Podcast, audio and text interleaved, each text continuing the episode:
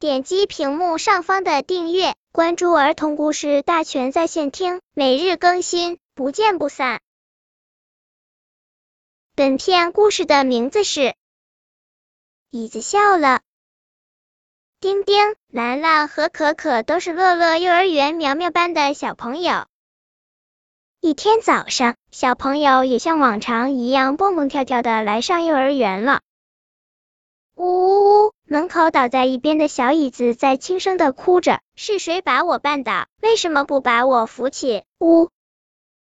丁丁来了，听到椅子的哭声，瞧了瞧，想，又不是我把你绊倒的，关我什么事？哭吧哭吧！于是头一昂，跨过椅子，喊了一声“老师早”，就坐到位子上玩去了。楠楠来了，经过门口，听到椅子的哭声，瞧了瞧，想，你哭什么呀？又不是我把你绊倒的，关我什么事？于是脚一抬，绕过椅子，喊了一声“老师早”，也坐到位子上玩去了。